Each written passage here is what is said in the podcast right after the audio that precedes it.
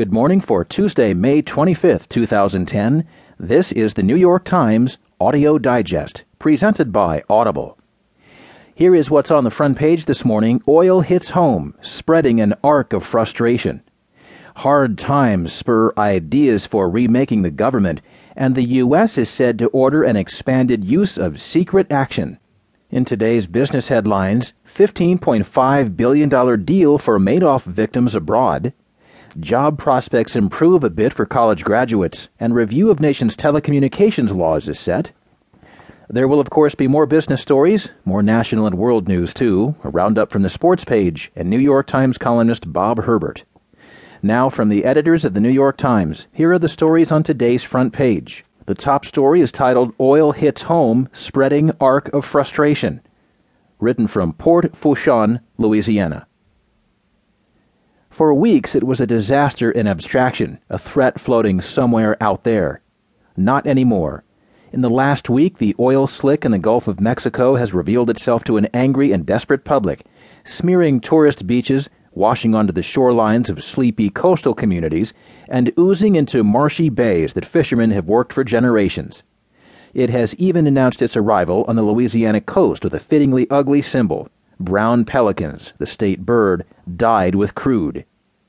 More than a month has passed since the Deepwater Horizon drilling rig blew up, spewing immeasurable quantities of oil into the Gulf of Mexico and frustrating all efforts to contain it. The billowing plume of undersea oil and water has thwarted the industry's well controlled efforts and driven government officials to impotent rage. It has demonstrated the enduring laxity of federal regulation of offshore operations and it has shown the government to be almost wholly at the mercy of BP the company leasing the rig to provide the technology, personnel, and equipment to stop the bleeding well.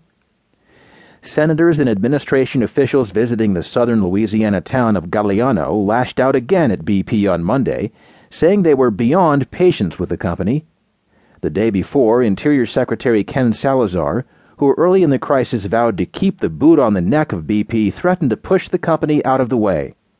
But on Monday, Salazar backed off conceding to the reality that BP and the oil companies have access to the best technology to attack the well, a mile below the surface, even though that technology has proved so far to have fallen short of its one purpose.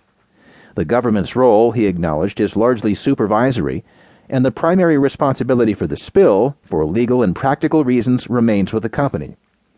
The administration has done everything we can possibly do to make sure that we push BP to stop the spill and to contain the impact, Salazar said.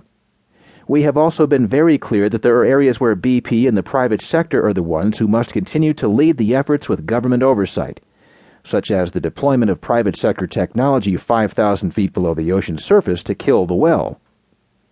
Oil industry experts said they did not take seriously the sporadic threats by the administration that the federal government might have to wrest management of the effort to plug the well from BP the experts said that the Interior and Energy Departments do not have engineers with more experience in deepwater drilling than those who work for BP, and the array of companies that have been brought into the effort to stem the leak.